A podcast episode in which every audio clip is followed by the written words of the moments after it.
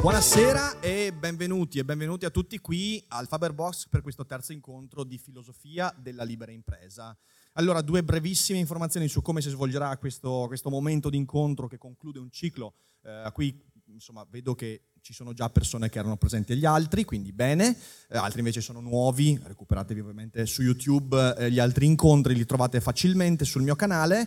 Eh, funziona così, noi adesso eh, faremo questa conferenza, siamo io e Gennaro Romagnoli, eh, la conferenza verrà registrata, però tranquilli, voi non verrete mai eh, inquadrati, se non alla fine, quando si sentirà la vostra voce per chi vorrà fare domande. Ehm, faremo questa conferenza, durerà circa un 45 minuti, 50 minuti, insomma, in un botta e risposta fra me e Gennaro. Alla fine di questa conferenza ci sarà il momento di QA, quindi domande e risposte, in cui voi prendete la parola e in base ai dubbi emersi oggi o negli altri incontri potrete porci i vostri dubbi. Eh, io lascerei la parola adesso ad Alberto Facchin, che è presidente di Confartigianato Giovani Vicenza, eh, che eh, apre la serata e quindi ciao Alberto. Ciao Riccardo, grazie. Beh, buona... buonasera a tutti, grazie. Troppo buoni. Come vedete ero preparato per presentare la serata, no? mi hanno preso un po' così. Sono venuto innanzitutto per ascoltare Riccardo Gennaro oggi. Ero presente anche al primo incontro ed è stata una cosa eh, che mi ha molto, diciamo così, gratificato, è stata una cosa interessantissima. Era un po' quello che volevamo fare noi come Movimento Giovani, essendo appunto giovani di Confartigianato e quindi giovani imprenditori, eh, dobbiamo stimolarci, dobbiamo cercare di fare qualcosa di innovativo, qualcosa di differente. E guardare l'economia o quindi il fare imprese in maniera differente, in questo caso con della filosofia, ci sembrava una cosa interessante da fare. Quindi non mi dilungo oltre perché non devo parlare io, ovviamente, non siete qua per me. Vi ringrazio di essere qui, vi porto i saluti della mia squadra, del presidente Gianluca Cavion che ci ha permesso insieme a tutta la squadra di Confartigianato di realizzare questi, questi serie di eventi, questi cicli che mi auguro non saranno gli ultimi, anzi sicuramente cercheremo di farne degli altri, visto la buona cosa che ne è uscita e lascio la parola a voi. Grazie e buona serata ancora. Grazie mille. Allora, intanto coraggiosi voi che avete sfidato questa, questa calura devastante, però qua si sta abbastanza bene almeno e ci rende felici questa temperatura qui dentro ed è importante perché eh, il tema conclusivo di questo ciclo di incontri è quello della felicità. Eh, perché abbiamo scelto di concludere con la felicità? perché tutti i ragionamenti che abbiamo fatto nel primo incontro con Just Mick e nel secondo con Sebastiano Zanolli, inerenti il navigare a vista, le scelte, i rischi e poi la reputazione, il collegamento e la relazione con gli altri, eh, la capacità di comunicarci agli altri, di far sapere le nostre intenzioni nell'ambito lavorativo della libera impresa, ma ovviamente non solo, perché la libera impresa è una cosa che ha a che fare con la vita e non è eh, qualcosa di così nettamente compartimentato. Non, possiamo, non siamo persone che lasciano il lavoro a casa sempre, ce lo portiamo sempre un po' dietro perché corrisponde molto di più a quello che noi siamo come individui. Eh, dicevo, in questo percorso non potevamo non avere un faro puntato verso la domanda delle domande, ovvero come si fa a conquistarsi un pezzettino di felicità, qualunque sia il significato di questa parola. E io sono anche contento di parlare di questo in, in, questi giorni perché noi siamo in mezzo a un tour, siamo arrivati, ieri eravamo a Mestre, abbiamo toccato Rimini, abbiamo, eh, siamo andati in tanti luoghi d'Italia, domani saremo a Firenze e stiamo facendo un tour di filosofia proprio inerente alla felicità. Quindi in realtà questo incontro si incastra perfettamente ed è un po' la continuazione di questo tour eh, in cui cerchiamo di capire cosa vuol dire felicità. E vorrei partire con quella che è la definizione etimologica. Attenzione, l'etimologia è sopravvalutata, ok? Non sempre le parole hanno il loro valore in base all'etimo. Però è interessante capire da dove arriva la parola felicità, perché per gli antichi latini la parola felicità aveva a che fare con un concetto che per noi è molto lontano dalla felicità, con la frutta, o meglio, non proprio con la frutta, ma con il dare frutto. L'individuo felice, per gli antichi romani, era colui che riusciva a dare frutto a quella cosa che teneva dentro di sé in modo acerbo fin dall'inizio dei suoi giorni. Cosa vuol dire questo? Questo vuol dire che essere felici non significa circondarsi necessariamente di cose che ci danno piacere, eh, non significa semplicemente avere successo nel lavoro, non significa avere denaro, bravi dipendenti, non, si, non è questa la felicità. o eh, collaboratori affidabili o colleghi che stimiamo. Queste infatti, che noi spesso consideriamo le condizioni della felicità, nell'ambito della filosofia latina sono le conseguenze della felicità. E uno dei pensatori più importanti in questo, che sarà il pensatore che ci guiderà un po' in questa, in questa disquisizione di oggi, è Seneca. Abbiamo eh, toccato in questi tre incontri eh, altri due grandi pensatori latini del mondo romano, ovvero Epitteto e Marco Aurelio. E Seneca forse il più famoso ed è quello che ha ragionato di più sulla felicità. Sapete perché ci ha ragionato molto? Perché intanto lui era un libero imprenditore, letteralmente era una persona che aveva grandi possedimenti, che eh, eh, usava grande forza lavoro per eh, l'agricoltura, era una persona che aveva delle imprese, ovviamente imprese nell'ambito del suo tempo. Era anche un impresario nella politica. Noi sappiamo che eh, i senatori romani non erano come i politici di oggi. Molto spesso i senatori romani erano persone che avevano avuto comunque degli ambiti lavorativi gestionali nel mondo sociale che permettevano loro di avere eh, una sorta di aura di competenza, gestire una sorta di libera impresa, chiamiamola così, eh, con tutti i crismi del caso, significava riuscire anche a gestire la cosa pubblica. Invece noi sappiamo che viviamo in un mondo in cui queste cose sono state separatissime. Oggi chi gestisce la cosa pubblica molto spesso nella cosa privata non ci ha mai messo il naso neanche lontanamente. Però queste sono polemiche che lasciamo per un'altra volta. Eh, nel mondo romano Seneca era un impresario, non solo perché, appunto, come ho detto, gestiva delle imprese, ma anche perché poi il lavoro del filosofo e dell'intellettuale era molto più vicino a quello della libera impresa, in quanto libera impresa significava prima di tutto comprendere se stessi. E Seneca ha scritto delle opere fondamentali che oggigiorno spesso sottovalutiamo. Allora vorrei partire, come negli altri incontri, leggendovi una pagina di Seneca senza ovviamente tediarvi troppo, ma è una pagina particolarmente significativa.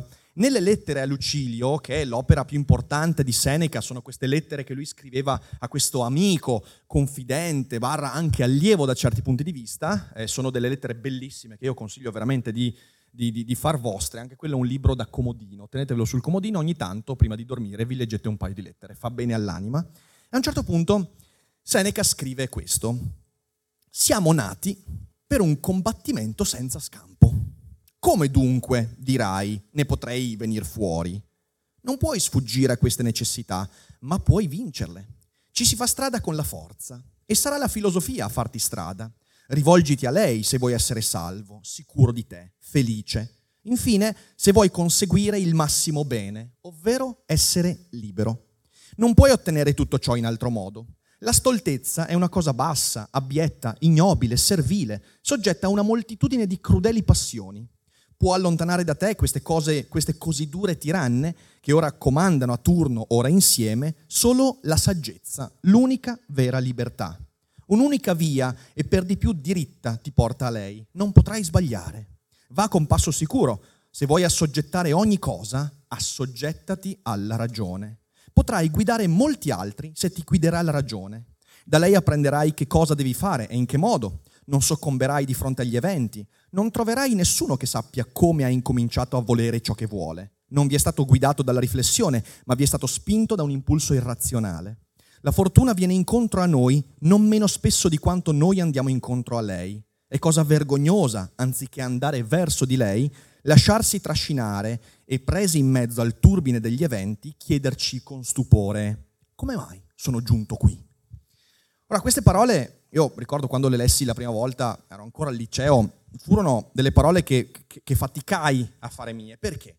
Perché noi all'inizio della vita siamo convinti che per raggiungere la felicità dobbiamo affidarci all'esterno, agli altri, dobbiamo cercare nei nostri insegnanti, nei genitori, nella famiglia, nello sport, nella ricerca di un lavoro, eh, nelle cose di cui circondarci.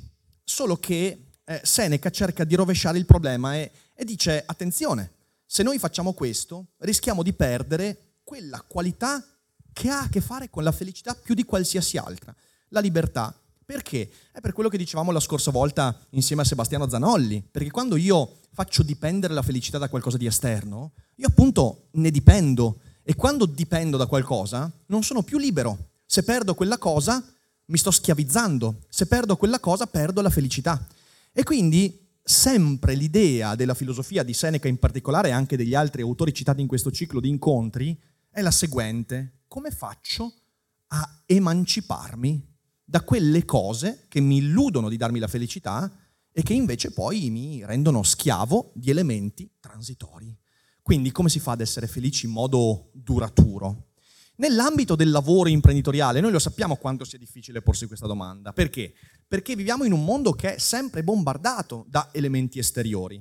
Abbiamo parlato prima dei colleghi, dei dipendenti, i concorrenti, il mercato, sono tutte cose che abbiamo citato negli altri incontri, tutti elementi a cui noi dobbiamo sempre riservare un'attenzione determinante e che spesso sono al di fuori del nostro controllo. Cambiano le regole di mercato, noi non possiamo decidere e determinare il mercato, manco Elon Musk può farlo, anche se eh, si vuole raccontare il contrario, perché il mercato è qualcosa di molto vasto e molto irrazionale, perché è l'insieme dei comportamenti umani che ovviamente sono al di fuori del nostro potere e quindi le cose esteriori cambiano continuamente. Se io ho un lavoro, un mestiere o anche un'autostima che si basa su questi elementi esteriori, io sono condannato a non essere mai libero e quindi felice. E per quanto sia impossibile, capiamoci, essere felice veramente in modo imperituro, come Seneca racconta qui a Lucilio, beh, una strada però ce la indica, una strada a cui tendere. E lui la dice, se vuoi non essere assoggettato a nulla, assoggettati alla ragione. E cos'è la ragione per Seneca? Beh, questo ce lo dice in un'altra opera, che è il De Brevitate Vite, che è l'opera in cui Seneca fondamentalmente ci dice non perdere tempo perché non sai quanto ne hai. E a un certo punto lui spiega questa cosa, spiega che l'animo buono, cioè questa qualità della ragione, avere un animo buono, significa essere alla ricerca di quella felicità, ovvero essere alla ricerca di come io sono fatto. Questo, che sembra una frase da bacio perugina, però è un elemento essenziale che magari noi sappiamo in teoria, ma non applichiamo quasi mai. Perché quell'animo buono, ovvero cercare chi sono veramente, significa non usare le cose esterne come condizione della mia felicità. Significa guardare alle cose esterne, le relazioni, il lavoro, il successo, il fallimento, i rischi, tutto quello che ci compone, gli oggetti, le ricchezze, eh, ovviamente le povertà, le sofferenze, come indizi che mi permettono di capire sempre meglio chi io sia veramente. Per gli stoici, fra cui Seneca, la felicità è riuscire a corrispondere il più possibile a quello che io già sono. Nel Novecento Nietzsche, anzi a fine Ottocento Nietzsche dirà diventare ciò che sono, cioè scoprire che noi siamo qualcosa, ovvero abbiamo delle caratteristiche, abbiamo dei desideri, abbiamo dei difetti, abbiamo dei talenti, abbiamo ovviamente delle incapacità, abbiamo delle peculiarità che nessun altro ha nella combinazione in cui ognuno di noi si rappresenta e tutto quello che facciamo, anche il lavoro, è un tentativo di cercare indizi per capire come corrispondere a questa mia natura. E questo è assoggettarsi alla ragione. Però ovviamente questo è un percorso complicato. E allora per raccontarlo e per sviscerarlo, stasera ho deciso di chiamare un grande amico con cui ho collaborato tante volte, che è uno psicologo, perché ovviamente i filosofi hanno sempre rubato il lavoro agli psicologi, prima che fossero loro a rubare il nostro, ma questa sera abbiamo appunto uno psicologo che è Gennaro Romagnoli, a cui farei un applauso e che chiamerei sul palco. Adesso si accende, adesso si accende, aspetta che si accende. E si è acceso, perfetto. Oh, buonasera a tutti, eh, grazie per la vostra partecipazione, grazie per le belle parole Rick. Eh, guarda, Jenna, per me era inevitabile parlare con te perché di questo abbiamo discusso spesso, però ogni volta in cui ne parliamo poi emerge qualcosa di nuovo.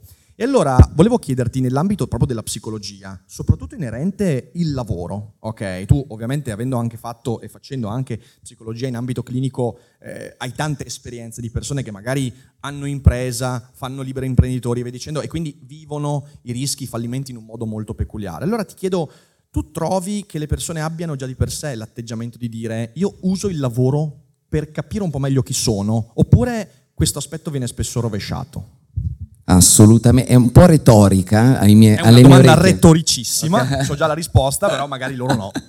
Sì, la risposta è sì, perché noi abbiamo questo, esattamente questo rovesciamento che è stato un po' eh, rappresentato dalle parole che, che hai letto di Seneca, un rovesciamento che ci dice un po' questo. Quando raggiungerò la cosa X sarò felice, quando avrò la macchina nuova, quando sarò sposato, quando sarò con quella persona, allora a quel punto sarò felice. E questo è un po' un inganno, un inganno molto interessante perché in realtà vi dirò che le persone che sono realmente felici, per quanto eh, c'è un filosofo qua e potremmo parlare per ore e ore di che cosa significhi in varie declinazioni la felicità, potremmo assolutamente dire che la chiave per essere felici è gioire di ciò che già avete. Cioè, la, la chiave per essere felici è desiderare ciò che già avete. Una cosa un po' strana, come scusa, io ho sempre pensato che per essere, no, quello è un inganno della natura, un sistema evolutivo che ci dice e ci tiene insoddisfatti, altrimenti domani saremo senza pagnotta. Cioè se i nostri antenati non avessero sentito questo desiderio a volere sempre di più, quello che noi oggi chiamiamo adattamento edonico, cosa vuol dire? Che eh, oggi ho la macchina piccola, poi prendo la macchina più grande, poi grande è bellissima, ma non mi basta mai, perché ogni volta io mi adatto a quello stile di vita. Ecco, questa relazione tra soddisfazione e ricerca di un risultato è l'evoluzione. È l'evoluzione che e l'evoluzione che in un qualche modo ci ricorda che noi siamo qui perché abbiamo continuato a perseguire un progetto di natura che ci ha detto continua ad accumulare, a costruire, a proteggere, a tenere, diciamo così, in caldo i tuoi figli, eccetera, eccetera. Questa faccenda qua è ancora dentro di noi, al punto tale che noi confondiamo i risultati con i processi. La famosa frase è più importante il viaggio della meta, avete presente? Ecco, quella roba lì è assolutamente il segreto per coltivare la felicità. Vi faccio un esempio piccolissimo. Chi di voi ha mai giocato a risico? Un sacco di gente, fantastico, grazie. Ecco, chi di voi ha giocato a risico si è sicuramente reso conto che ci sono delle volte dove la partita va davvero male. Avete presente? Tutto va un po' di sfiga. Ecco lì, vi divertite o vi annoiate? Ecco, cioè, cioè, Rick è strano, è un filosofo, è per questo. Il momento più divertente perché diventi chaotic evil e cominci a rompere le balle a tutti gli altri e getti il caos nel mondo. Non so, io gioco così, scusatemi, poi vedete voi. Però è molto interessante dal punto di vista di Rick, perché effettivamente quando le cose vanno male perdi quel coinvolgimento. Il coinvolgimento in che cosa? Nel processo o nel risultato? Perdi il coinvolgimento nel processo e se perdi questo coinvolgimento ti annoierai sempre. Se in questo momento tu non mi stai ascoltando e stai pensando a cosa farai tra dieci minuti, ti annoi. Se invece mi stai ascoltando con attenzione, questo tempo non sarà mai, diciamo così, tempo sprecato. Non nel mio caso, ma in generale in ogni singolo istante della nostra vita. Questo esempio del, del risico, Rick eh, ha fatto una battuta, ma mica tanto. Perché in realtà se tu davvero trovi un altro scopo, un altro obiettivo in cui coinvolgerti, ecco che in realtà la cosa può diventare un po' più interessante. Quindi la cosa che davvero mi affascina della, della domanda di Rick è che quando noi lavoriamo dovremmo lavorare per ciò che impariamo momento per momento e non per ciò che andremo a raggiungere più avanti. Ciò che andiamo a raggiungere deve restare come un obiettivo, altrimenti, come ha detto Seneca, nessun marinaio è bravo se non ha il vento, eh, se non sa a quale porto approdare, una roba, scusami Seneca, perdono. Eh, non reagisce tranquillo, è un po' che non riesce a reagire Seneca, quindi è stoico, di, quello che vuoi. È stoico, diciamo. Stoico. Chi è più stoico di uno morto da duemila anni, mi viene da dire. Ascolta, tu hai detto una cosa interessantissima che vorrei approfondire ed è la felicità è desiderare ciò che già hai. Questo per gli stoici è un concetto piuttosto importante, solo che loro dicevano desiderare ciò che già sei. Ovvero, se tu, eh, quando, quando Seneca parla dell'animo buono, ok? E quando abbiamo detto diventare te stesso, cos'è che significa questo? Significa in qualche modo non tanto volerti trasformare in qualcosa di diverso, perché nell'incontro con Just Meek noi abbiamo parlato molto dell'adattamento. Chi è che c'era l'incontro con Just Meek? Alzate la mano. Bene, perfetto. Vi ricordate, abbiamo parlato dell'adattarsi senza snaturarsi. Cos'è che vuol dire questo? Vuol dire che in realtà molto spesso noi ci perdiamo nel tentativo di adattarci alle altrui condizioni, eh, che può essere eh, il mercato, può essere un cambiamento nell'ambito lavorativo o familiare, e in questo modo cerchiamo di essere ciò che va bene per quel contesto che fino a un certo punto è giusto che sia così, viviamo in una società, direbbe qualcuno, quindi dobbiamo anche riuscire ad adattarci. Però dall'altra parte questo spesso ci porta ad essere infelici, perché eh, al livello minimo c'è il cerco di essere professionale nell'ambito lavorativo e non mi comporto come si comporterebbe Rick quando gioca a risico. Non è il caso, non ti tieni il lavoro molto a lungo in quel caso lì, ok? Ehm, però si arriva anche all'estremo e per esempio, mi viene in mente, visto che ci lavoriamo, uno quando lavora online finisce per mostrarsi in un modo totalmente diverso rispetto a quello che è effettivamente e cade in, nel personaggismo che spesso poi finisce per remargli contro perché insomma entrano in causa delle, delle, delle dinamiche molto molto dannose per la nostra psicologia. E quindi in realtà gli stoici dicono desidera ciò che sei, ovvero chiediti sempre come ti conviene adattarti alle cose, ma non dimenticare mai quello che tu hai dentro di te, cioè i tuoi desideri, le tue caratteristiche, i tuoi talenti. E a me pare che molto spesso noi non utilizziamo la vita esteriore come serie di indizi per fare questo. E quindi si cade in quello che diceva Seneca, ovvero a un certo punto ci troviamo in un punto della mappa della nostra vita e ci diciamo, io sono giunto qua, ma non so come, perché si finisce per non tenere traccia del percorso, che credo invece sia piuttosto importante. È, è, è fondamentale e importante sapere dove siamo, dove siamo in questo momento, che eh, tra l'altro er, si ricongiunge perfettamente al discorso che stavo facendo prima. Diventa chi sei, ma chi sei? No? In realtà potremmo dire che la vita, il lavoro della vita è diventare chi sei e capire chi sei, cioè tutta la vita, no? In un qualche modo ti dimostra chi sei. Perché io, immaginate una persona, un individuo completo, un individuo che presumibilmente ha vissuto tutte le tappe della vita. E in queste tappe della vita quindi deve ancora diventare. Noi non siamo chi siamo fino in fondo, perché in realtà dovremmo essere, tra virgolette, molto più avanti nella vita. Ecco, molto più avanti. Cioè, quindi noi abbiamo un processo di diventare chi siamo e in psicologia questo processo ha molti nomi, ma c'è un piccolo trucco che noi chiamiamo la conoscenza di ciò che è importante per te. Cioè, piccolo trucco. Immaginate questa cosa, cos'è davvero importante per me in questo momento? Vedete, si ricollega a quello di prima. Se qualcuno dice in questo momento per me è importante che questa conferenza finisca il prima possibile, vi annoierete di certo e avrete tutt'altra esperienza. Se invece dite, guarda, per me importante adesso è cercare di cogliere qualcosa di interessante per il mio lavoro, per la mia vita, ecco che già la vostra esperienza cambia completamente. Io vi invito a porvi questa domanda più volte al giorno. Che cos'è davvero importante per me adesso? Sono al bar con gli amici, cos'è davvero importante? Beh, non è importante stare al bar, vado via. Oppure sì, è importante stare al bar con gli amici e fare eh, conversazione con loro. E allora capisco che cosa per me è davvero importante. In psicologia li chiamiamo valori, che sono un po' questi concetti che arrivano dalla cara filosofia, astratti, al quale ognuno di noi anela, ma che non sono un obiettivo. Cioè, la libertà, tu non ci arriverai mai alla libertà, è come il nord. Tu puoi camminare quanto vuoi fino a nord, ma il nord non lo troverai mai.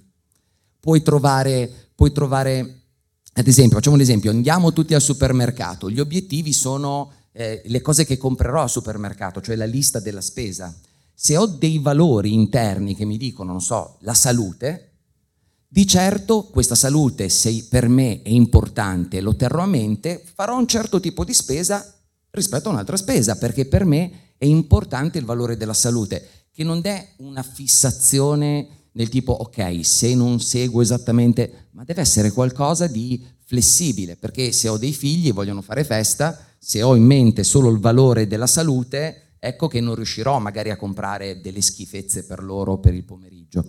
E dunque è un po' questo in psicologia che intendiamo con diventa chi sei, cioè impara a coltivare i tuoi valori. Se... Allora, eh, tutto ciò mi ricorda eh, il fatto che molto spesso noi finiamo per essere distratti. Cioè, quando tu dici, eh, se uno pensa a quello che farà fra dieci minuti, Magari lo può fare con intenzione, perché quello che deve fare fra dieci minuti è molto importante, però molto spesso noi lo facciamo perché la mente vaga. E un altro concetto che è piuttosto importante nello stoicismo e anche in questo ambito, io credo che ognuno di noi possa riconoscersi in questo, è che noi finiamo per vivere passivamente alcuni eventi della vita, un po' perché magari sono ripetitivi, li diamo per scontati, un po' perché non vogliamo starci e finiamo per ammantarci di un sacco di eh, quelli che Pascal chiamava i divertissement, quindi momenti di distrazione che sono, attenzione, piacevoli sul momento. Ad esempio, chi di voi in momenti di noia si mette a giocare a qualcosa come Candy Crush? Alzate la mano, non vergognatevi. Ecco lì, non si vergogna, anzi ne vanno orgogliosissimi, no sto scherzando. Però il punto è che, eh, ovviamente va, va benissimo, anch'io ogni tanto prendo, mi metto su Instagram e faccio 5 minuti di swipe. Il punto è cos'è che mi porta a farlo? Perché?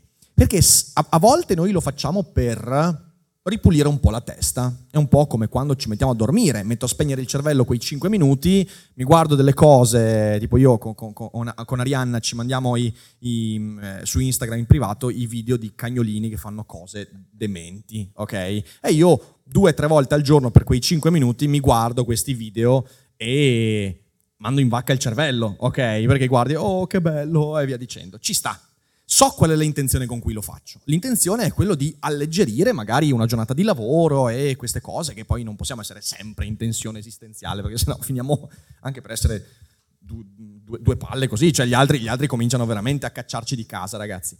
Eh, cioè, filosofi bene ma non esageriamo. Eh, altre volte però noi finiamo per fare questo perché ci capitiamo in mezzo. Finiamo per fare questo perché? Beh, nell'ambito del, dei contenuti internet, perché l'algoritmo ce lo detta. L'altra volta ne abbiamo parlato, ok? Quello che cerca il video per informarsi sulla chimica organica e finisce per quattro ore della sua giornata a guardare video di gattini che cadono giù dalle scale. Questo non ha a che fare con mia esperienza assolutamente, io non l'ho mai fatto questo e voglio smentire completamente questa esperienza, è pura fantasia, però perché ci sono capitato? Ci sono capitato perché ci sono capitato. E alla fine di quelle quattro ore stai lì e dici, ma come sono giunto qui? Come sono andate via queste quattro ore? E quindi quel, quello stare allerta, quell'avere una voce nella testa, allenare quella voce nella testa che ti dice come stai eh, scandendo la tua giornata, perché stai facendo questo percorso, è fondamentale. Anche mi sembra per accorgersi quando capita il momento di, in cui perdi un po' la via, mi sembra. Assolutamente, la felicità è legata a doppia mandata alla vostra consapevolezza. E questo lo sappiamo a livello sperimentale. Qualche anno fa eh, alcuni miei colleghi hanno fatto una roba un po' strana, in un periodo in cui eh, le applicazioni erano poche, i cellulari erano pochi, circa 15 anni fa, hanno fatto un'applicazione e hanno convinto 2 milioni di americani a installarla su cellulare. Praticamente durante la giornata vi arrivava una notifica e vi faceva tre domande. Dove sei? Cosa stai facendo, le 5 in realtà, eh, dove sei, cosa stai facendo, quanto sei concentrato su ciò che stai facendo da 1 a 5, quanto sei soddisfatto della tua vita. E la soddisfazione della vita era direttamente proporzionale alla consapevolezza, diciamo così, al coinvolgimento della persona a ciò che stava facendo, che è quello del risico che dicevo poco fa.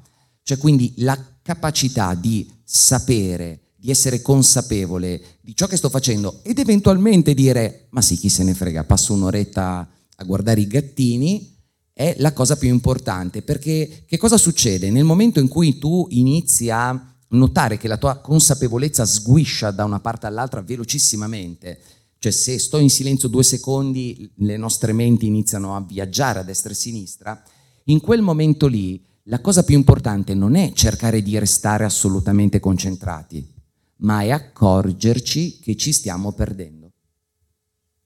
Vi faccio un esempio, immaginate di leggere un libro, prendete un libro, lo leggete, nel momento in cui vi perdete, ok, vi capita, può capitare no, di perdersi, dire cosa ho letto fino adesso, ecco, se vi prendete a schiaffi in quel momento, aumentate o diminuite la probabilità di tornare a leggere? Non so se mi sono spiegato. Spiegato? L'aumentiamo o lo diminuiamo? Chi dice che l'aumentiamo? Ok? Una persona, benissimo. Questo è un residuo di una, di una educazione mm, selvaggia ecco, che, che, ci sta, quindi pss, smettila, torna subito a studiare. In realtà purtroppo la diminuiamo perché associamo quel dolore dell'esserci persi, tra virgolette, con la lettura. So che può sembrare una roba che dice, ah, ma questo mi sta dicendo di essere autoindulgente quando mi accorgo di... Sì, Assolutamente così. Perché cosa succede quando tu ti accorgi che ti sei perso, cioè che stai perdendo il tuo tempo, che lo stai sprecando? Offenderti, trattarti male in quel momento è la cosa che ti impedisce di renderti conto che stai perdendo il tempo. E quindi un altro piccolo consiglio, un'altra pillolina psicologica è quella di non solo notare quando perdiamo consapevolezza durante la quotidianità, ma anche cercare di essere un po' più gentili quando ce ne accorgiamo, perché quello è il momento in cui possiamo decidere e dire ok, ok, va benissimo così, adesso ritorno sul pezzo, spengo l'app dei gattini e torno su Daily Cogito.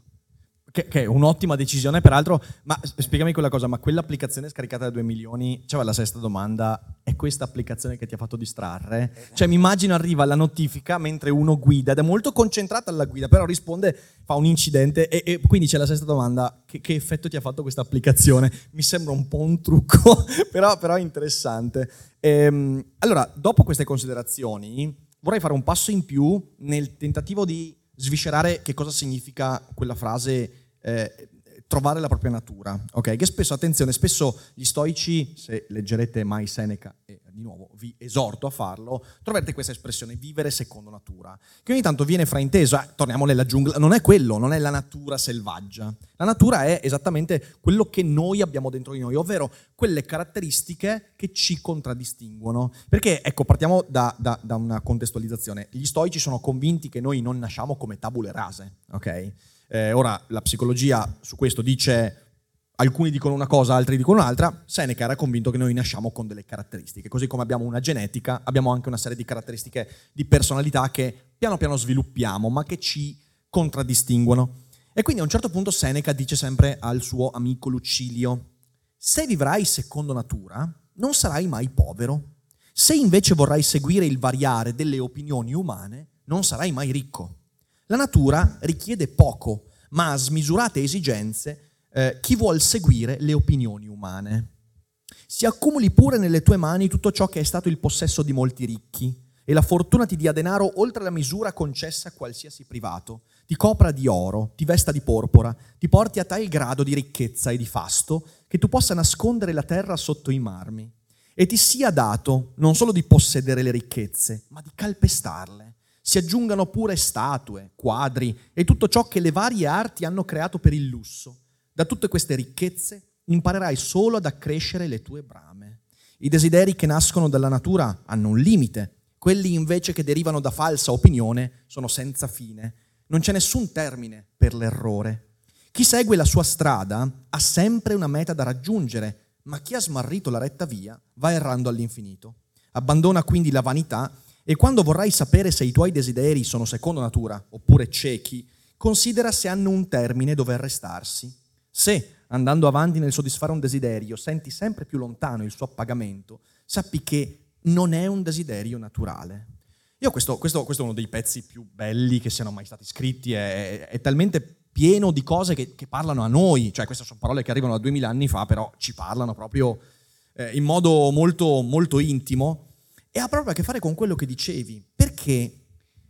Perché quando noi dimentichiamo di usare, letteralmente di utilizzare la realtà circostante per capire un po' meglio chi siamo, qualcuno avrebbe detto di prenderci cura di quello che siamo, diventiamo crudeli nei nostri confronti. Cioè, quando noi ci diamo a questi che Seneca definisce desideri innaturali, quindi il desiderio, l'avidità, eh, il desiderio di colmare le nostre insicurezze con la popolarità, eh, con eh, t- tante cose esteriori a noi, quando vogliamo affrontare la solitudine non eh, affrontandola, ma circondandoci di persone, ok, tanto per fare altri esempi, finiamo per diventare crudeli con noi stessi, questo dice Seneca, perché quei, non ci sarà mai un fine, perché non ci sarà mai un basta. Ovviamente riecheggia eh, quel film eh, Wall Street con Gordon Gecko a cui gli si chiede, Gordon, ma quando è che basta? Perché in fin dei conti, quando siamo convinti che arrivi dall'esterno la felicità, non c'è mai veramente fine. Ed è questo che ci porta non solo a non comprenderci, ma anche a trattarci con crudeltà. Perché non essendoci fine, non saremo mai abbastanza.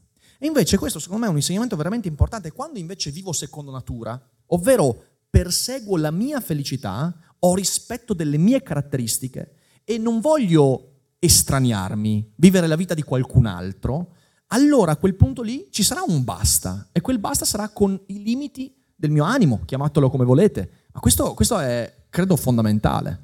Io sono affascinatissimo sempre dal legame che c'è tra lo stoicismo e le culture orientali. L'aspetto che c'è, la, la concordanza col buddismo è incredibile, tra l'altro un periodo storico simile.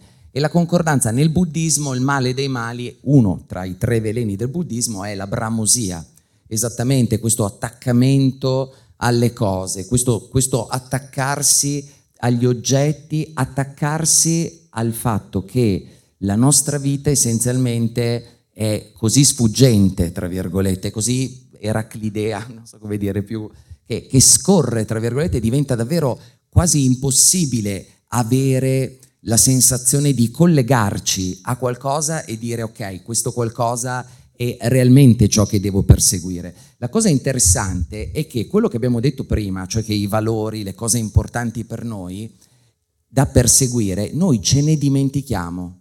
Cioè il nostro cervello purtroppo, o meglio la nostra memoria di lavoro, è molto limitata. Dunque cosa succede? Che tu sei lì e magari stai studiando, stai lavorando, stai pensando al regalo per tua moglie o a qualsiasi cosa sia per te importante in quel contesto ecco che ti basta realmente il video di un piccolo cane per far sì che immediatamente quel contesto venga spazzato via, anche se era estremamente importante. E perché ho detto la cosa eh, orientale, che è molto affascinante? Perché le tecniche del buddismo che riguardano la consapevolezza vengono anche definite sati, che significa non solo consapevolezza, ma significa anche ricordarsi, ricordarsi di te. Perché ti devi ricordare? Perché essenzialmente è facilissimo dimenticarti di te. Anche perché tu sei la cosa che dai per scontato sempre. Tu sei ciò che vivendo in prima persona non guardi mai vivere. Allora di nuovo ritorna il primo incontro con Just Mick, ve lo ricordate? Marco Aurelio che dice guardati vivere, estraneati, guarda quello che hai fatto della tua giornata, sforzati di farlo, non fuggire da tutto questo, perché quando fuggi da questo finisci per eh, vivere la vita di qualcun altro, ovvero vivere la vita che secondo te gli altri si aspettano da te. Io eh, lavorando nell'ambito comunque del campo degli influencer, questa è una cosa che io vedo continuamente, eh, ci sono persone giovani, anche di 22-23 anni, che eh, grazie a internet hanno magari eh, qualche barlume di successo, magari anche un successo importante, e vivono nel terrore di non corrispondere a quello che il pubblico si aspetta da loro. Questo è un tema che peraltro ho anche trattato eh, recentemente riguardante il fatto di cronaca brutale che è avvenuto, sicuramente ne siete consapevoli, insomma, gli youtuber a Roma che, che, che hanno eh, commesso un incidente uccidendo un bambino. E io li ho cercato di, di, ragionare perché mi sembra che tutto questo abbia a che fare con un termine che ci sta sempre più eh, allontanando dalla capacità di comprensione di noi stessi, che è la parola ruolo. E allora, ed è con questo che vorrei andare poi anche a concludere questo ciclo di incontri. Perché la parola ruolo ha due connotati, secondo me. Uno positivo e uno negativo. È positivo quando il ruolo diventa il mio posizionamento come essere umano nel mondo. Facciamo un esempio. Comincio sono un liceale, sono un liceale che non sa nulla di sé, che vive questa esplosione di incomprensioni, conflitti, ormoni, tutto quello che sappiamo, insomma, che succede durante quell'età. Non capisco nulla di quello che sono, faccio un casino della Madonna, come sempre capita in questi casi, e mi lego a qualche modello. Cos'è che accade? Che a 16 anni, 17 anni cominciamo a guardare i modelli. I modelli però, che sono ciò che ci dovrebbe dare strumenti per capire quale ruolo abbiamo nella vita, in quanto esseri umani, vengono spesso fraintesi. Il modello non mi dà degli spunti per tentare di applicare nella mia vita. No, il modello diventa meramente imitativo. Io voglio essere come... Mi ricordo che a 13 anni dicevo voglio essere come Kobe Bryant. Non ci sarei mai riuscito, neanche allenandomi 10.000 ore al giorno. Eh, avevamo tanti modelli. Il modello diventa imitativo, non diventa emulativo. Emulazione invece è, io prendo alcune parti di questo modello e cerco di capire come potrei diventare quella parte. Ad esempio, prendiamo l'esempio di Kobe Bryant. Kobe Bryant poteva essere imitato con grande sofferenza da parte del sottoscritto e con grande incapacità di imitazione, poteva essere emulato, ovvero in Kobe Bryant vedo una grande abnegazione, voglio essere un individuo che fa dell'abnegazione una sua caratteristica. Voglio essere un individuo quando, quando Kobe Bryant diventò il Black Mamba, ok? Ovvero quello che veniva insultato dal pubblico e rideva degli insulti del pubblico. Riconosco una caratteristica, che è quella caratteristica di, chiamiamola resilienza, di capacità di non dare importanza alla contestazione, io emulo, cioè mi chiedo, ho la forza di diventare questo tipo di individuo? Attenzione, questo può essere fatto a qualsiasi età, io adesso ho fatto l'esempio dell'adolescenza perché è quello in cui accade più spesso, ma anche a 50 anni abbiamo degli, eh, no, speriamo non degli idoli a 50 anni, però abbiamo dei modelli. E anche a 50 anni uno può dirsi, posso emulare quella cosa per migliorarmi, per fare un passo in più, per vedere se io ce l'ho questa cosa. E quindi questo è il ruolo, secondo me, inteso in modo eh, costruttivo, attraverso svariate emulazioni, anche grazie ai modelli di riferimento, che si spera non siano solo sportivi, magari anche filosofi ogni tanto, perché no, o psicologi, io cerco di capire qual è il mio ruolo, ovvero come io posso incastrarmi nella complessità della società e allora capire come mettere a frutto, e torno a mettere a frutto, i miei talenti, le mie caratteristiche e via dicendo. Oggigiorno, secondo me, questo non è il modo con cui intendiamo il ruolo, perché oggi invece il ruolo è quello che gli altri si aspettano da me, che è tutto il contrario. E allora cosa accade? Accade che qualsiasi sia l'avvenimento che ci circonda, noi dobbiamo stare nel ruolo. Il ruolo può essere quello dell'insegnante, che fa sempre l'insegnante. Avete mai incontrato, c'è qualcuno che fa l'insegnante qua magari? Non c'è nessun insegnante qua. Perfetto. Allora, avete mai incontrato, avete avuto in famiglia l'insegnante che fa l'insegnante anche al pranzo di Natale? che non deve mai dismettere il ruolo, perché dismettere il ruolo significherebbe mostrare debolezza. Ok, eh no, io devo insegnarti anche quando si parla di qualcosa di cui non so nulla, anche quando siamo semplicemente leggermente in famiglia, anche quando dovrei prendermi poco sul serio, no, io ho il ruolo. Il ruolo può essere quello dello, de, de, dello youtuber anche, che sempre deve essere lì con la videocamera. Ragazzi, gli youtuber che vanno sempre in giro con la videocamera vanno eliminati assolutamente, non fisicamente, no, non, voglio, non voglio dire questo, eh, qualsiasi ruolo può essere il ruolo anche dell'imprenditore. Io, io, ho avuto contatti con persone che facevano gli imprenditori, che avevano il ruolo e che quel ruolo se lo portava in ogni ambito della vita, senza capire che questo ci impedisce invece di usare il termine di ruolo così come lo abbiamo inteso prima. Quando usiamo il ruolo in questo modo ci stiamo difendendo, stiamo sottraendo, ci stiamo vivendo la vita non come noi potremmo viverla, ma come ci aspettiamo che gli altri vogliano che il nostro ruolo appaia che se ci pensate è un, è un, è un po' un casino, ok? E invece, questa, e in questo caso tu diventi crudele con te stesso. Perché? Perché l'insegnante che è a tavola con la famiglia e che vuole fare l'insegnante, di fronte a un familiare che lo prende in giro bonariamente, si fa un atto di crudeltà offendendosi, facendo, eh, mostrando ritrosia, facendo il permaloso, e così allo stesso modo la persona con un certo carattere che vuole sempre mostrarsi forte, quando soffre, quando magari ha un momento di debolezza, però non lo vuole mostrare agli altri perché ha un ruolo, è crudele con se stessa perché non sta usando quell'occasione per capire un po' meglio se stessa. E questo è drammatico e credo che in psicologia anche questo abbia delle conseguenze devastanti. Sì, qua potremmo, quante ore abbiamo ancora di conferenza? no, tranquilli.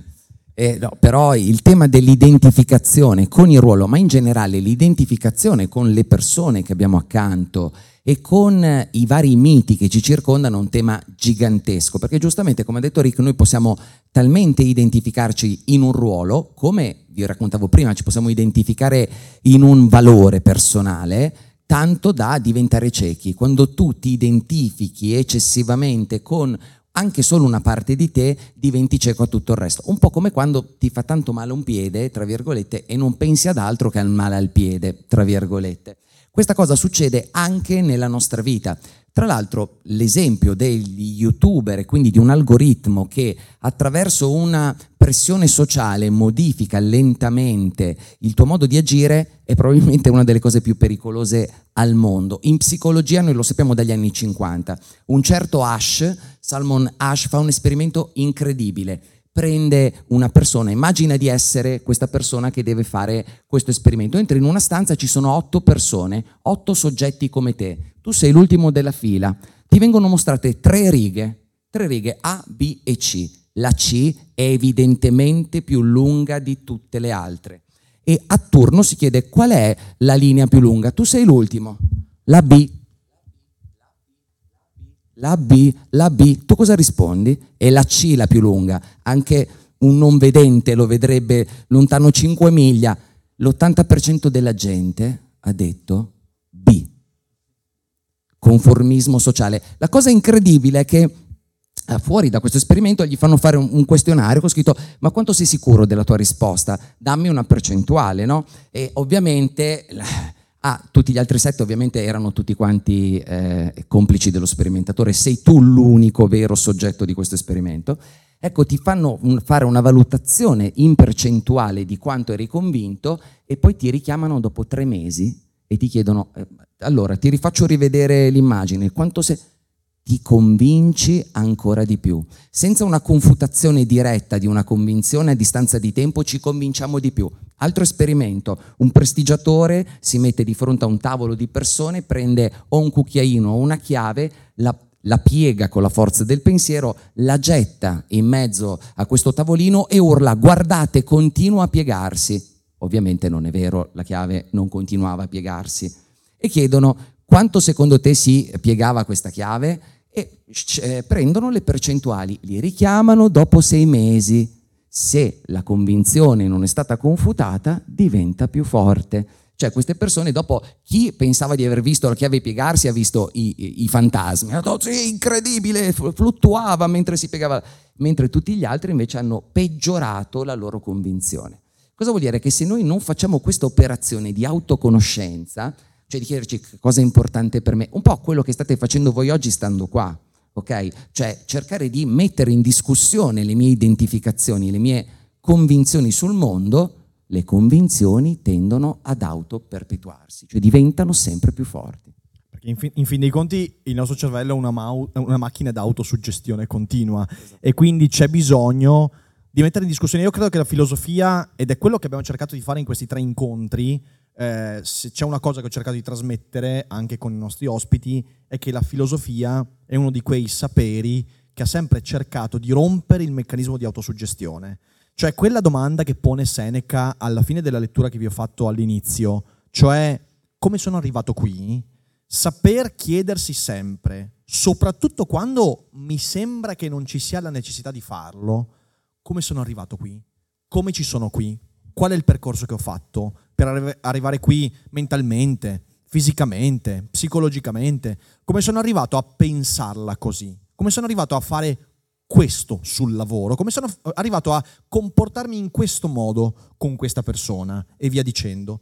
Tutte queste sono delle domande che la filosofia ci insegna a guardare come degli strumenti concreti. Perché se non ce le poniamo, allora secondiamo quella funzione di macchina d'autosuggestione del cervello che ci porta a convincerci continuamente di distorsioni. In mezzo alle distorsioni magari qualcosa di giusto c'è anche, ma anche le cose giuste, non messe sotto sguardo critico, diventano sbagliate, sempre. Anche se sono convinto di cose giuste, ma non essendo e non mi sono mai chiesto com'è che ci sono arrivato, quella convinzione non darà frutto. E invece, per tornare all'inizio e poi passeremo alle domande e risposte, io credo che eh, io non so cos'è la felicità, tantomeno nell'ambito del, del, del, della libera impresa, del lavoro, non so neanche bene quale lavoro voi facciate, quale sia la vostra attività, però credo che sia una cosa, uno spunto applicabile più o meno a tutti gli ambiti della vita, anche a quello del lavoro, riuscire a capire come gli strumenti esteriori mi aiutino a dare frutto. Dare frutto significa capire qual è il mio ruolo non come imprenditore, come insegnante, come filosofo, come psicologo, ma come essere umano. Quali sono le caratteristiche che mi compongono e come queste caratteristiche poi si manifestano nel mio essere imprenditore, insegnante, filosofo, psicologo o qualsiasi altra cosa. Rovesciando questo rapporto, avendo il coraggio di chiedermi sempre come sono giunto qui. Per me la filosofia è stato questo, fin dall'inizio. Poi magari per qualcuno non è così, la filosofia può essere una serie di fregnacce incredibili e ci sta, per qualcuno può essere la fisica, per qualcuno può essere lo sport, per qualcuno può essere qualsiasi cosa, perché di nuovo siamo tutti diversi.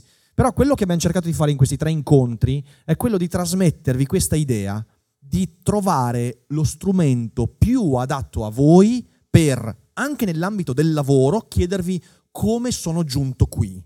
Non arriveremo mai a capire del tutto qual è la nostra natura, perché quello lo capiamo soltanto alla fine proprio, quando si vede la luce in fondo al tunnel e dici ah, io ero questo, ma non c'è una seconda partita.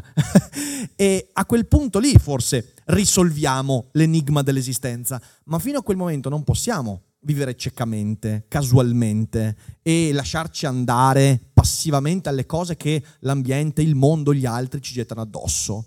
Vivere consapevolmente è la forma di felicità più, eh, più adeguata, mi sembra, a quello che siamo. E allora, negli strumenti che avete ricevuto in questi tre incontri, per chi c'era tutti gli incontri, buon per voi, gli altri, ripeto, eh, le altre due incontri sono eh, rivedibili su YouTube, il canale Ric Dufer, ovviamente fra dieci giorni, due settimane sarà disponibile anche questo. Insomma, l'invito è quello a scoprire la vostra natura, magari utilizzando anche quell'ambito lavorativo che spesso facciamo insensibilmente, perché finiamo per vivere automaticamente, eh, magari perché ci piace poco o perché nell'ambito del lavoro che ci appassiona ci sono tanti aspetti che non ci piacciono. Lì c'è qualcosa, lì ci sono degli indizi che ci permettono di corrispondere un po' di più domani a quello che siamo effettivamente. E quello, secondo me, è una buona idea di felicità. Hai qualcosa da aggiungere? No, semplicemente che quello che hai detto è perfetto. Io l'ultima cosa è proprio quella con cui ho iniziato. Ricordiamoci che dire quando raggiungerò sarò felice, quando avrò, quando sarò in vacanza, quando sarò è sicuramente la strada sbagliata. La felicità è qui adesso, non è eh, dopo, quando avrò raggiunto. Speriamo di avervi resi un po' felici quindi questa sera, non lo so, magari no, eh, però adesso ce lo direte voi perché passiamo un po' di domande e risposte. Io ringrazio Gennaro intanto per, per essere stato qui con noi, grazie mille. Ovviamente ne approfitto anche ne approfitto anche per ringraziare Confartigianato Vicenza che insomma ha voluto lanciarsi in questa piccola follia, mettere insomma eh, insieme la, la, libera impresa e la filosofia. Questa è un'epoca un po' strana per farlo. Durante l'epoca romana sarebbe stato più normale, quindi siamo un po' latini oggi, mettiamola così. Adesso il nostro Valerio passerà eh, tra di voi e potrete porre delle domande se ci sono dubbi o se vogliamo ancora discutere di alcuni argomenti. Eh, no, no, dopo, dopo, alla fine. Quindi, prego, chi è che rompe il ghiaccio? Qualcuno rompe il ghiaccio, dai. Eccolo lì.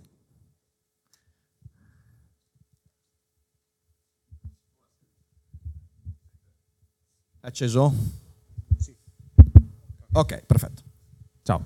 Eh, forse non mi è chiaro qualcosa, forse mi sono perso qualche passaggio o magari mi sono distratto, anche quello può essere. Eh, sto cercando di capire per lo più come eh, distinguere la conoscenza di me in un dato momento e quindi l'analisi e l'autoanalisi che posso fare magari alla fine di una giornata da, eh, da un'autosuggestione, cioè magari io a fine giornata mi sto dando delle risposte che penso siano frutto magari della ragione, di una serie di ragionamenti, di una serie di sensazioni, di valori tenuti in mente, e, ma in realtà mi sto autosuggestionando. Non so se sia una domanda più da psicologia o da filosofia, però non ne sto venendo molto fuori. Sicuramente da psicologia. ecco, Grazie. C'è dubbio. Allora, sicuramente ti stai autosuggestionando. Cioè, sicuramente le parole con le quali noi descriviamo noi stessi sono una rappresentazione di un territorio che in realtà per noi è sempre un po' sfuggente ed è solo attraverso un'autoanalisi che tu puoi capirlo. Cioè solo attraverso un'autoanalisi che puoi iniziare a notare quali sono le, come potremmo dire, quei pattern ricorrenti che ti dicono, beh, questo qua sono io. Questo qua è il mio, che sono io è anche una parola assurda da usare, visto che noi siamo un processo, quindi sono io è difficile, ma il processo che mi rappresenta per la maggior parte del tempo agisce più o meno in questo modo, che è quella sensazione che abbiamo da sempre. Quindi sì, hai perfettamente ragione, non è che da domani se ti metti a fare come Marco Aurelio, prendere nota tutte le sere di te stesso, all'improvviso diventi, eh, esci da questo Imperatore romano. No, no, non, succede, non, succede, non, succede, non succede. Oppure schiavo come Epiteto. Come... Che sfiga però.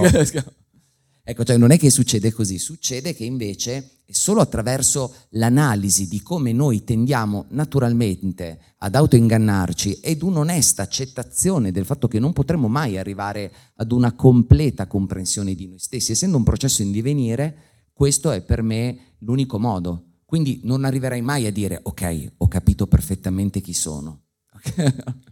Secondo me, eh, allora, la risposta che mi sento di darti, eh, ovviamente questo è veramente un ambito psicologico, però posso darti una, una, una riflessione che io ho fatto perché, perché, noi siamo creature che si auto... Cioè il, il senso non è rompere l'autosuggestione del cervello, perché di nuovo il cervello è una macchina che si autosuggestiona, il linguaggio è già di per sé una finzione e con cui noi ci raccontiamo delle storie. Il punto è proprio quello della continuità. Prova a pensare alle relazioni, ok? Quando uno si innamora di una persona, eh, ovviamente c'è subito l'innamoramento, l'innamoramento che significa una serie di stimoli chimico-fisici, il desiderio, eh, la sorpresa, la novità e via dicendo. Quando è che questi elementi si trasformano in una relazione? Quando esiste una continuità che quando tutta la sorpresa, il boost energetico iniziale viene meno, però permane nel fornirti degli elementi di interesse. Allora l'atto di scoperta continuo, di sorpresa continuo, di investimento reciproco diventa ciò che costruisce una relazione ed è quella la continuità. Per questo, secondo me, la, la, la domanda che uno deve, deve farsi per accorgersi di starsi male autosuggestionando è quanto durano le mie autosuggestioni?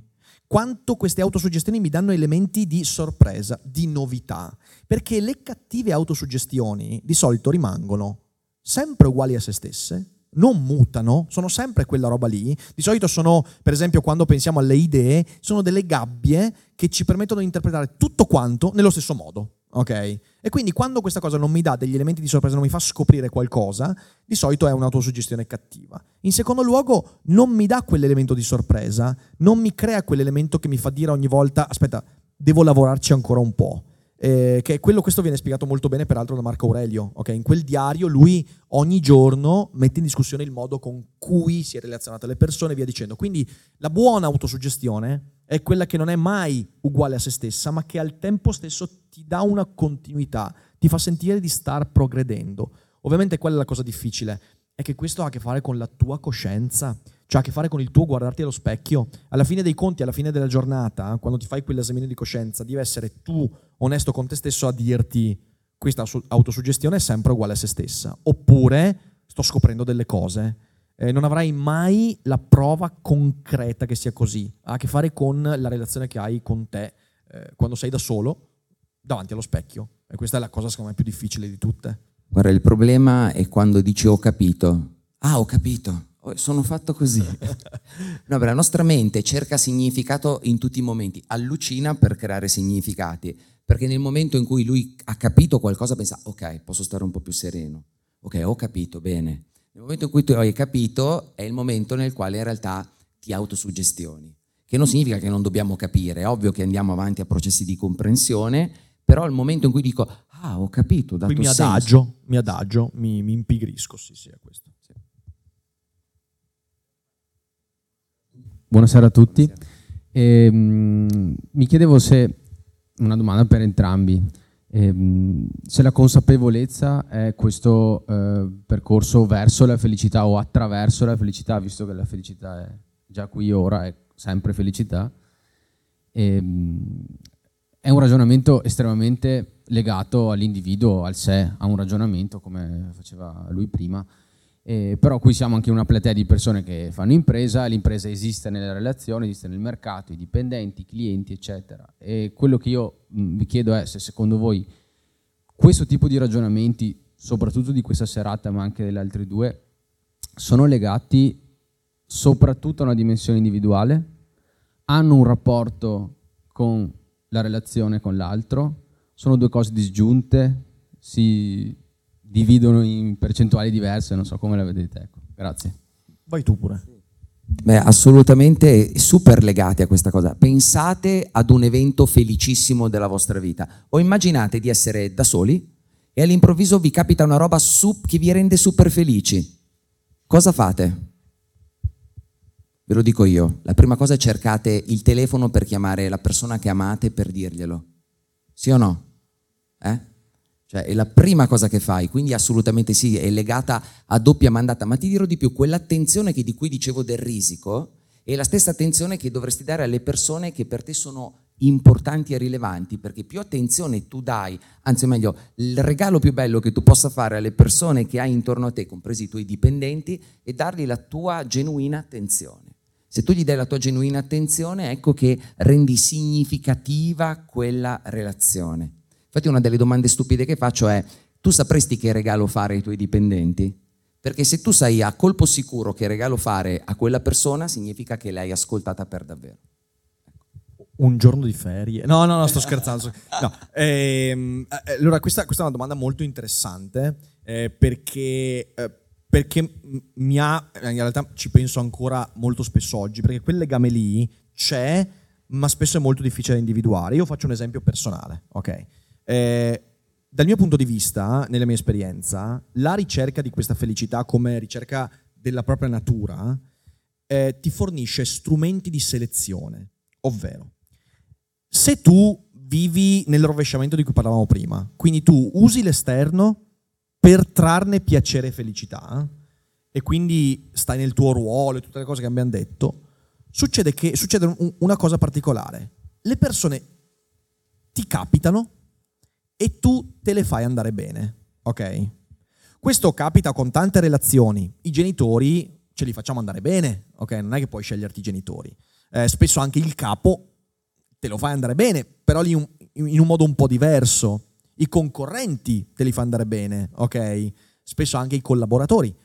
E quindi noi sappiamo di dover accettare delle cose che accadono intorno a noi. Però se io attuo questo rovesciamento senecano e quindi se, se comincio a guardare veramente a quello che io sono piuttosto che a ciò che gli altri si aspettano da me, io ho la capacità di riconoscere nelle relazioni intorno a me quanto queste relazioni corrispondono all'idea che mi sto facendo di me.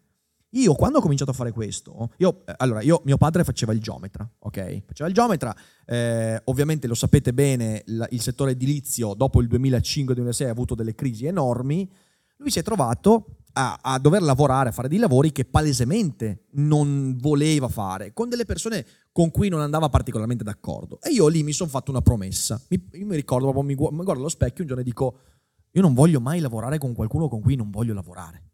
Poi mi è capitato, perché quando ho fatto, poi ho fatto tanti lavori, sono capitato a lavorare con colleghi, con capi che proprio erano distanti anni luce da quello che io ero. Però nel tempo questa idea ha continuato a mantenersi. Oggigiorno io ho un'attività che mi permette di dire, quando incontro qualcuno che veramente, non perché è malvagio cattivo, ma perché non corrisponde a me, ho la capacità e la libertà di dire, senti, no, cioè nel senso, no, no non facciamo niente. Questo mi capita con le amicizie, io oggi dico sempre, io amici ne ho pochi, ma molto buoni, e le persone non mi accadono più come se fossero degli eventi casuali.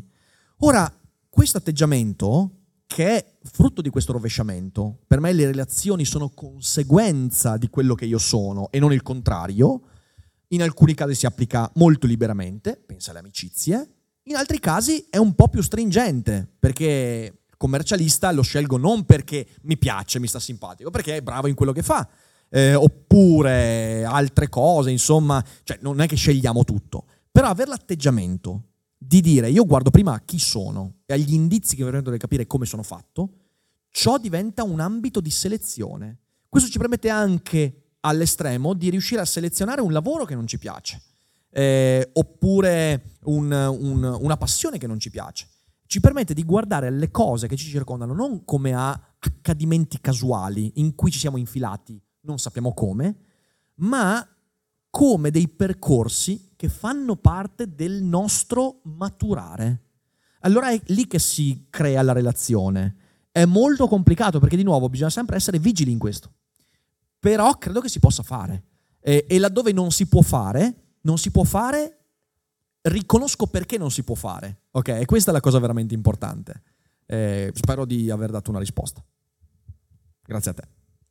Eccoli. Fanno domande interessanti, hai visto? Porca miseria. Buonasera. Eh, domanda principalmente per Gennaro Romagnoli, ma anche per, per Riccardo. Eh, siccome il processo diciamo, di conoscenza di se stessi credo che sia un processo, tra virgolette, faticoso o che richiede del tempo, io ad esempio nel mio caso cerco di, eh, di farlo mentre cammino in montagna, quindi aggiungo fatica a fatica.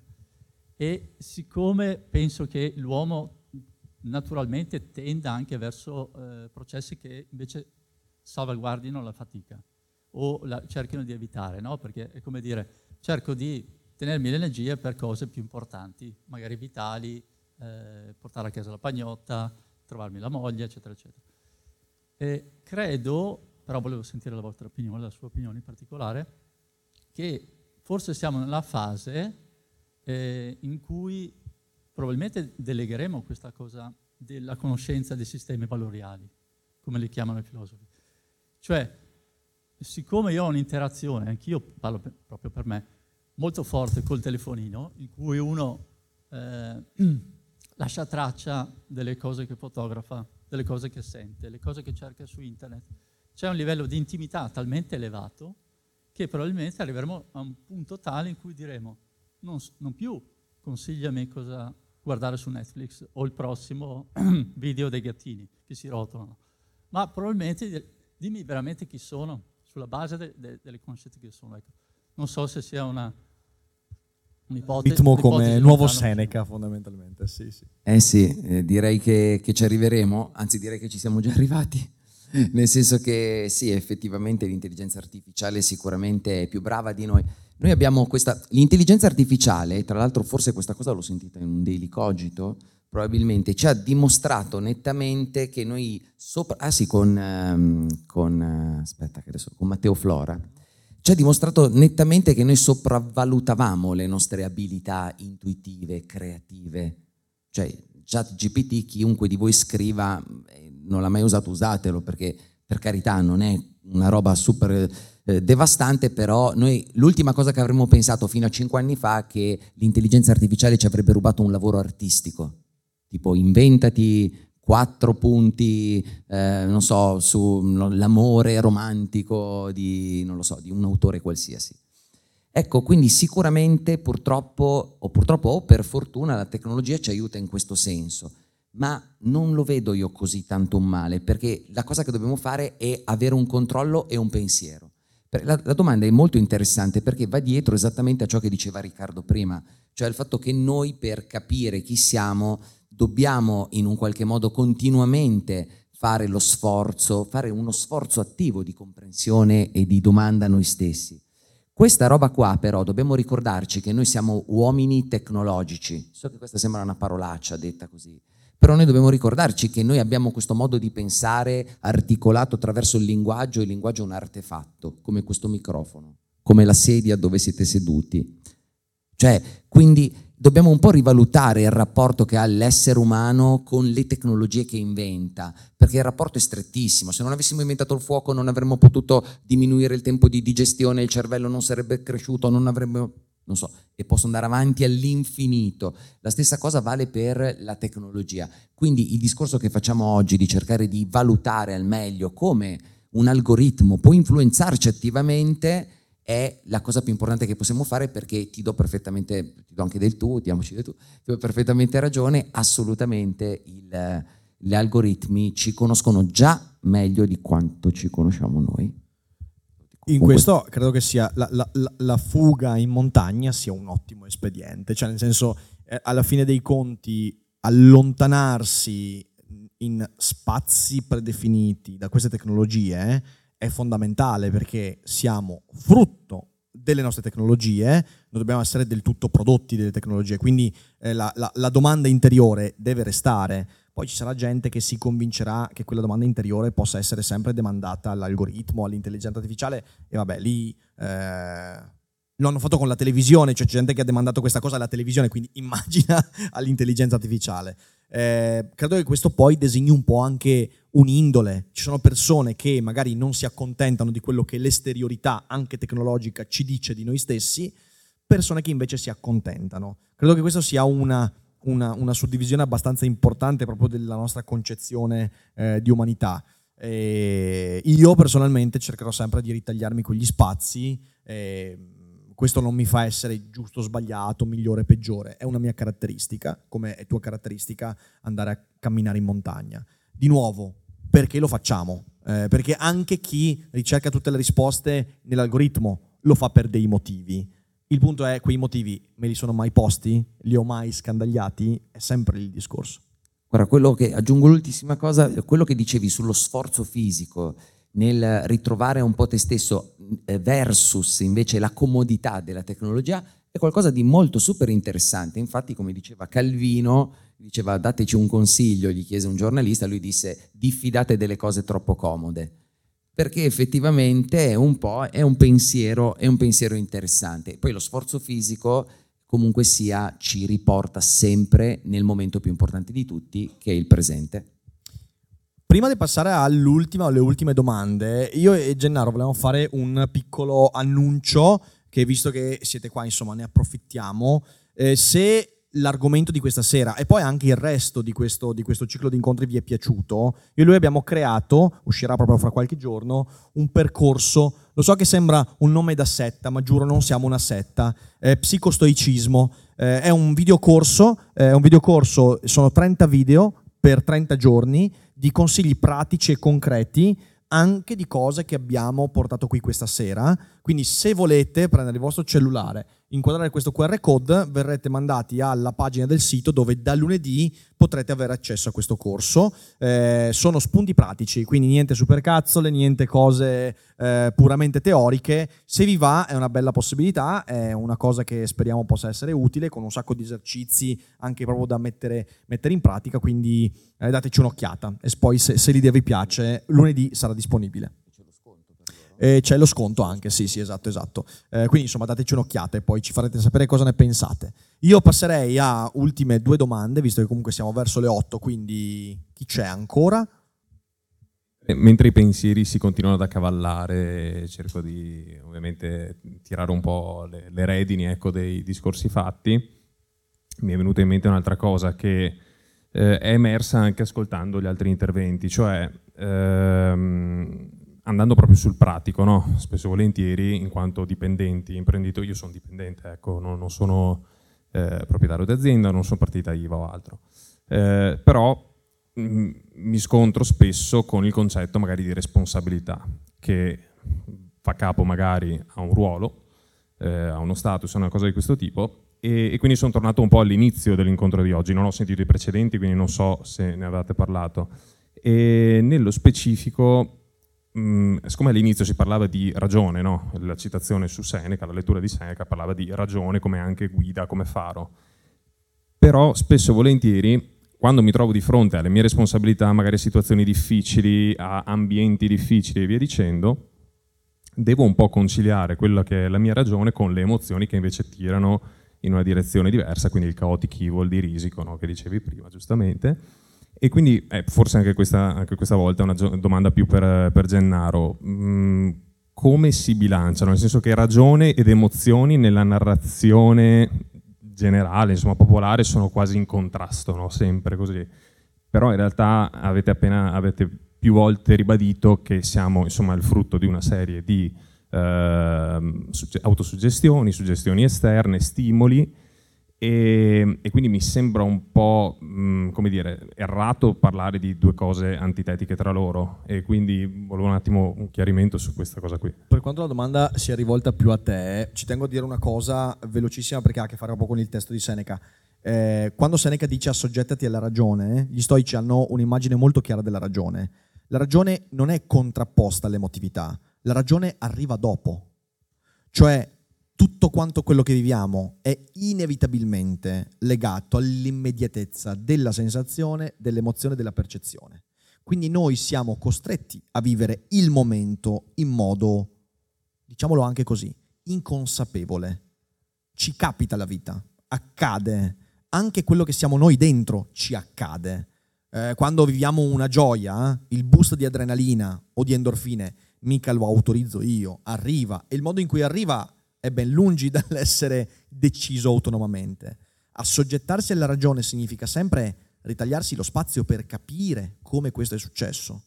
E quindi, sai, è, è vero, la contrapposizione ragione-emozione ha fatto un sacco di danni nella storia. Non è così, non si contrappongono. Semplicemente la ragione è quella che Hegel chiamerà la nottola di Minerva. Arriva sempre sul far della sera. Arriva sempre a pensare in ritardo alle cose, ma se io ho la forza di essere costante nel pensare in ritardo alle cose, piano piano entrerò in un circolo virtuoso che mi permetterà di subirle sempre di meno. Questo è il senso dell'assoggettarsi alla ragione. Io direi perfetto, eh, già detto tutto. Eh no, è troppo facile, è troppo, no, facile, no, no. È troppo facile. allora, il nostro pensiero, allora, per millenni abbiamo pensato che le emozioni fossero una cosa negativa, al punto tale che i greci facevano rituali per tenerli lontani, eccetera, eccetera, finché abbiamo capito che il nostro pensiero è emotional based. Cosa vuol dire? Che prima arrivano le emozioni, esattamente come avevamo già capito gli stoici, e poi arriva la ragione, o meglio, potremmo dire che la ragione, che poi, correggimi se sbaglio Rick, in filosofia in realtà è il distillato di questi due, semmai la contrapposizione tra emozione e razionalità, no? per essere proprio, proprio per spaccare il capello in quattro. La ragione sarebbe già un risultato di mediazione della parte emotiva. Allora, che cosa succede? Che intorno agli anni Ottanta dello scorso secolo un personaggio che si chiama Damasio inizia a studiare delle persone che hanno dei danni cerebrali nel cervello, soprattutto per quanto riguarda la presa di, eh, per quanto riguarda le emozioni, ippocampo e cose del genere. Persone che hanno una malattia e non hanno più l'amigdala, varie zone delle emozioni. Ecco, queste persone non è che hanno perso l'emotività, non sapevano neanche allacciarsi le scarpe o decidere se prendere, se sedersi lì o lì. Cioè hanno perso completamente la capacità di eh, agire sulla propria vita, quasi da dire ti piacerebbe essere come Spock di, di Star Trek, no? ti spengo le emozioni e così sei, eh, funzioni meglio. No, se ti spengo le, fun- le emozioni funzioni un milione di volte peggio, non un milione di volte meglio. E dunque, in realtà, la vera capacità di gestire le emozioni è esattamente quello che ha detto Rick, dalla saggezza antica, cioè rendermi conto che purtroppo la ragione è un po' più lenta, come, avrebbe, come, direbbe Kahneman, pensieri lenti e pensieri veloci. La ragione è sempre un po' più lenta, l'emozione è la prima risposta, perché l'emozione è qualcosa di antico che ti deve far sopravvivere e quindi la prima reazione che hai, attacco fuga, eh, mi avvicino, mi allontano, è immediata e poi arriva la ragione. Se imparo a usare la ragione, la prossima volta l'attacco fuga diventa un po' più consapevole e magari un po', più, un po meno antagonistico, ecco, è un po' questo il discorso. Allora, io, io, direi che possiamo concludere. Stiamo seduti? No, è meglio se, se, spegni qua così ci alziamo in piedi. Non è bello stare seduti per i saluti finali. Dai, Fede. Facciamo un applauso anche a Fede che ha tenuto la regia fantasticamente in questi incontri. Oggi, in questi giorni, Fede ha smontato e rimontato un centinaio di volte tutto il set per portarlo in giro. Noi usiamo sempre questo set per andare in giro anche per l'Italia. Quindi, eh, insomma, abbiamo, siamo, siamo, abbastanza stanchi, ma non è, non è, finita qua. Però siamo molto contenti per aver concluso insomma, con Gennaro, che è un grande grazie. amico e ha portato la sua grande conoscenza e competenza. Eh, grazie a tutti voi grazie. per essere stati qua. Speriamo che questo sia soltanto il primo di un lungo percorso che riconnetta la filosofia al, al, al, fare impresa esistenziale, prima di tutto. E niente, io vi abbraccio, eh, ci rivediamo ai prossimi incontri quando saranno e grazie di nuovo a tutti per aver partecipato. Alla prossima. Grazie.